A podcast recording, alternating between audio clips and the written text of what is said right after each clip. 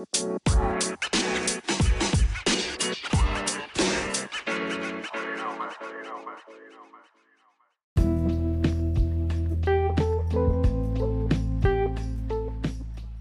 and welcome to the Journey podcast with me, Aaron Ayden. And today we're going to be talking a bit about rejection and how we react to neglect. How do we process when we're or when we feel like we've been rejected by somebody? That's what we're going to be talking about tonight. So uh, let's get stuck in.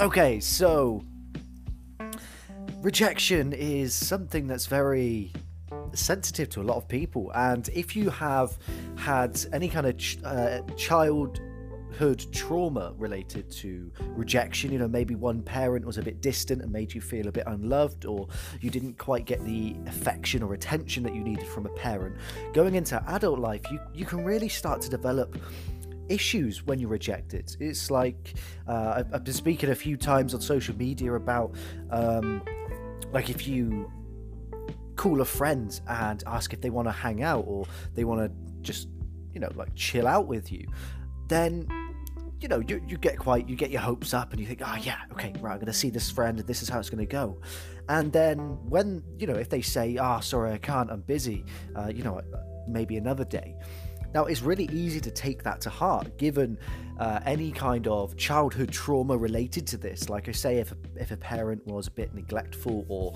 didn't quite give you the attention that you needed, then then you really you can really take this to heart and be really sensitive about it. And your mind could go to places where maybe you're thinking, you know, why don't they want to see me? What's what have I done wrong? Or so your mind could go to many different places. But it's really important to remember that life isn't personal and you can't take life personally you know if, if if somebody says they're busy then we need to kind of just say okay well they say they're busy they're busy that's the end of it no matter what your thought process might be but that's where it can get quite difficult because obviously we do have very diverse mindsets and for a lot of us overthinking is a big thing especially when anxiety comes in you could maybe be thinking even though you know that they're busy you could still be thinking of reasons why they might not want to see you.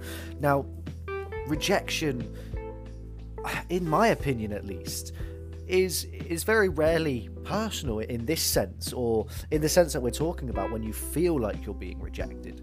A lot of the time I, I feel like it's not quite the case but it's how the mind that has like i said some kind of trauma related to neglect or rejection earlier on. The mind can go into this place where it feels like it's being rejected.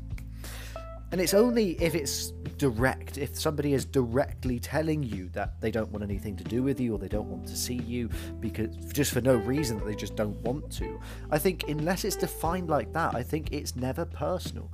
And when somebody does say that they can't do something, or even if they say they don't want to, that's not necessarily rejection against you. It could just be a case, and often you'll probably find that this is the case that the other person may have things going on in their life that maybe they're struggling with, or they just need space on their own because they're struggling uh, to function in themselves or to be okay or to feel happy, whatever it is. So, in that sense, again, I feel like it's still not rejection because that's them showing self preservation, saying to you, okay, I can't see you now. One, because I don't want to, and the reason I don't want to is because I need to focus on me and I want to focus on myself, which means they are taking positive action. Mm. And although you could take that really personally and think, wow, okay, they don't want to see me. But that doesn't mean it has to be personal, even if they say they don't want to. But it's really interesting how the mind really fires all this off, and especially when you take into account the overthinking and the anxiety kind of side of things, it can be really, really difficult. So, how do we overcome that? How can we change the mindset? If you've always been in a mindset where if somebody says no, then that's rejection. Now, that means that we need to heal from our past. So, to heal from the past, you kind of need to go back to where it started. So, if you are struggling with rejection, then can you go back in your in your mind? Can you retrace your memories and think where did that rejection come from? What part of your life did you start to feel rejected by people? And understand the situation from a new perspective. Because maybe a few years ago when when this pattern or maybe 10 20 years ago however long it was when this cycle of feeling as if you're being rejected started you couldn't see the situation for how it is whereas now you can look back on it and you can see a different side to things that you couldn't see before. You know maybe your your dad um, neglected you or, or, or, rejected you even. Um, so your dad rejected you because he didn't want to see you. Or at the time all you saw was that your dad doesn't want to see you. But then as you move on into adult life and you look back you could you could maybe think okay it's not that he didn't want to see me it's that he couldn't. There were situations going on around him that meant he just couldn't be there. And even if he he was there and he probably could have if he really tried but it would have just caused too many problems. So then you start to see ah okay it wasn't personal to me. It's just because his life got in the way and that he just physically or mentally or emotionally wasn't able to be there, which is why he then rejected me. So you can really see the different perspectives you can take on rejection, and you can really see how changing just one little uh, piece of understanding can really shift that mentality from rejection to preservation. Because often people aren't intentionally trying to reject you, it is just preservation. And speaking of preservation, that kind of moves into something else I want to talk about is that time in, in the modern world seems to be filled with really busy stuff, and everyone seems to be really busy all the time. And you know, people have got work, and then they've got family life, and then they've got all these different things they've got to do. And especially when you're in school, you have no free time when you're when you're doing studies. You're maybe you're in college or you're in university, and you have no time for yourself. You just you just can't find the time to just do what you want to do. And I know in university it's a lot of partying and drinking and not really doing too much work. Or so anyone out of uni.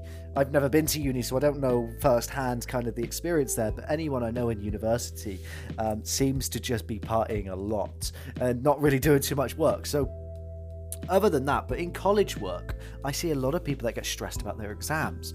They're, you know, sixth form in college, they just study, study, study. There's no free time, and the stress that it causes people when they're when they're studying, and you know, it's so important to just, no matter how much work you have to get done, it's so important to take a step back and and not not drive yourself into exhaustion by pummeling yourself and drowning yourself in work. And we, we kind of view time, it's like the whole, ah, oh, that's a waste of time. That's probably one of my favorite sayings. That is a waste of time. Now, we often we often say this about things, you know, if if someone's like, oh yeah, I'm going to try this, and, and then you say, ah, oh, that's a waste of time. But why is it a waste of time? It's a waste of time because it's going to fail, or it's not going to do anything, or it's not going to work. But is it really a waste of time? Because if, if you do something that's not going to work and you're told it's not going to work, you know it's not going to work, but you do it anyway. I don't really think it's a waste of time because you learn something through that. By doing something that isn't going to work, you then know that that doesn't work for sure. You know 100% through your own experience, as opposed to just listening to the experience or the stories about the experience of somebody else who has done it and it didn't work for them. So I think it's really important to understand that nothing is a complete waste of time because we learn everything that we go through in life. We learn from we we learn from our experiences, and we can only learn from experiences if we allow ourselves to have the experience in the first place.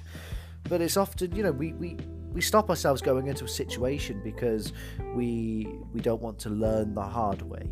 But if you learn everything the easy, easy way, does it really stick? Do you really remember it in 10, 20 years' time? Um, it's we don't really learn from having everything given to us on a silver platter.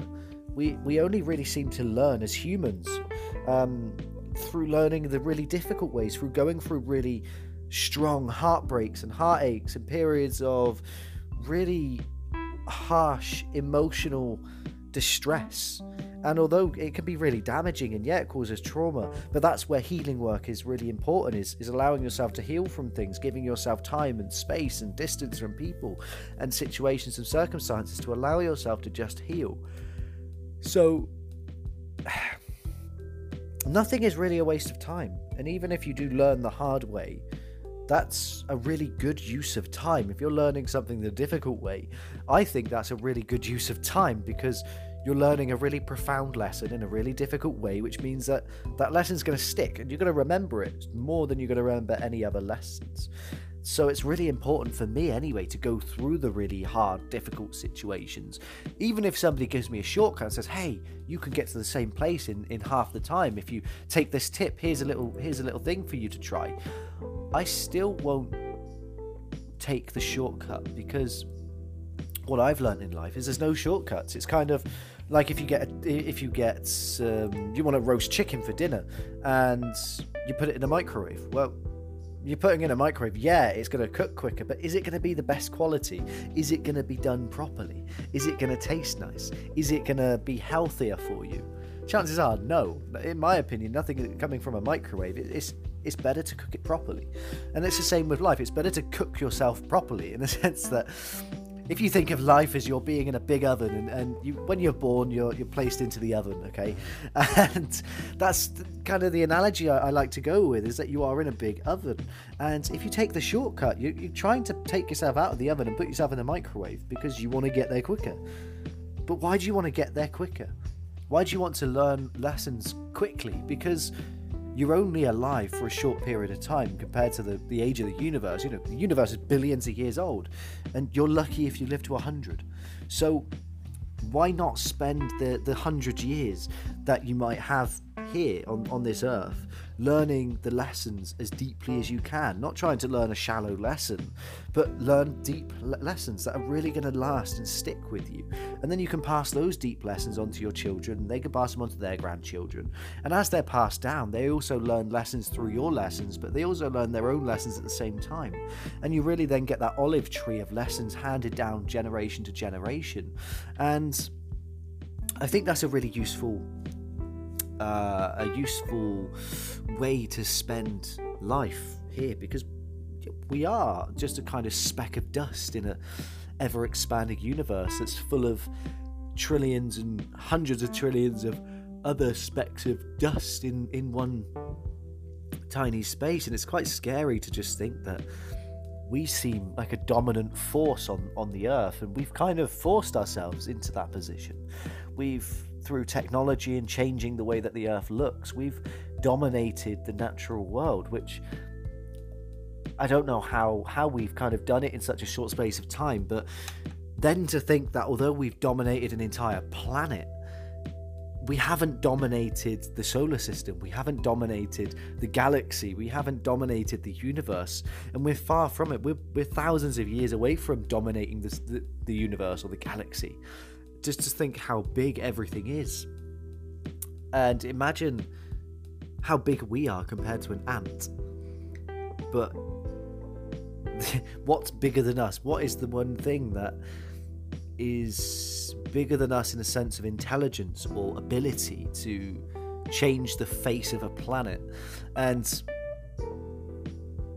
it kind of it's kind of scary to think that we might be one of the least intelligent races in the universe. That's really strange to think that there could be a, species in the universe that are extremely intelligent compared to us. And we have the stories from the Anunnaki. Now, if you haven't heard of the Anunnaki, they were spoken about by the Sumerians in Mesopotamia. That Mesopotamia or Sumeria is said to be the cradle of man uh, where humans very first started from. And we, we get the same tales in any biblical texts, and we get the same stories that the aliens or extraterrestrials or gods came down from the skies, interbred with humans. They made us work and mine for gold to repair their atmosphere on Nibiru, which we now know as Planet X. So we have ancient civilizations that are thousands and thousands of years older than we thought humans were even around for, that are telling us these stories about the gods and how they came down from Earth and they were experimenting with humans and playing around with our genetics. So that shows that there is a species out there that is more intelligent than humans and was around long before we were because we're told in the in the Sumerian tablets and even texts from all around the world that the Anunnaki came to Earth, found early humans like Neanderthals and uh, you know other early primates, and combined their DNA with, with ours, which makes sense why there's a, a, portion of the human genome or the human DNA that we can't make sense of. It's it's artificial. It's it doesn't make sense. It's not natural. And the ancient civilizations telling us that the Anunnaki uh, played with our genetics. They and you know in, in biblical texts it says god created us in his own image well that sheds light on what the sumerians were saying and other uh, ancient civilizations that the gods the anunnaki which were an extraterrestrial race that came to earth thousands or even maybe millions of years ago combined their dna with ours to make modern day humans.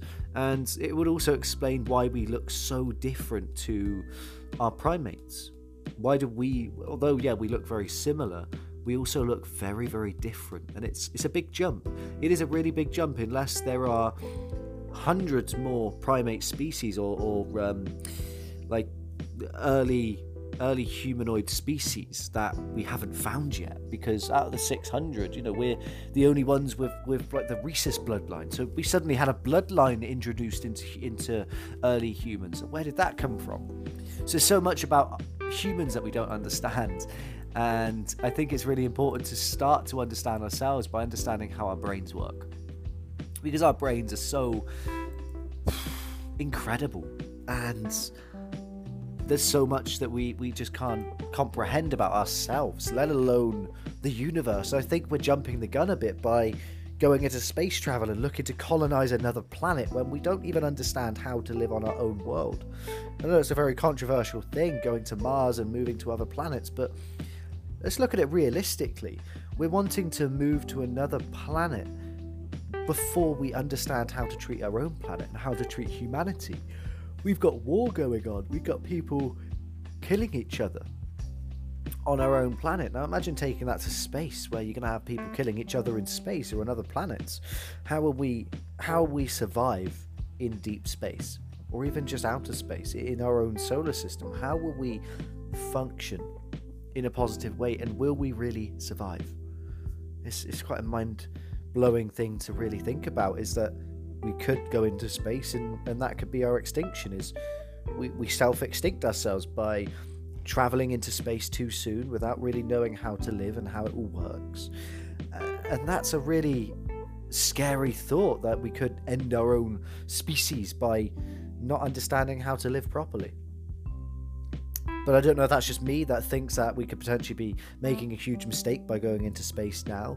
And I know that many other people think that going into space is a really good thing in that we we should be going into space and technology is the next best thing and it's it's driving humanity forward into a new age of living but I think we, I, I, I, really prefer the old way of living, the way that native tribes live. You know, you got the Native American tribes, and you got the shamanic tribes uh, and Peruvian tribes, um, and the Amazonian tribes. They all have a very special way of living that's in harmony with nature.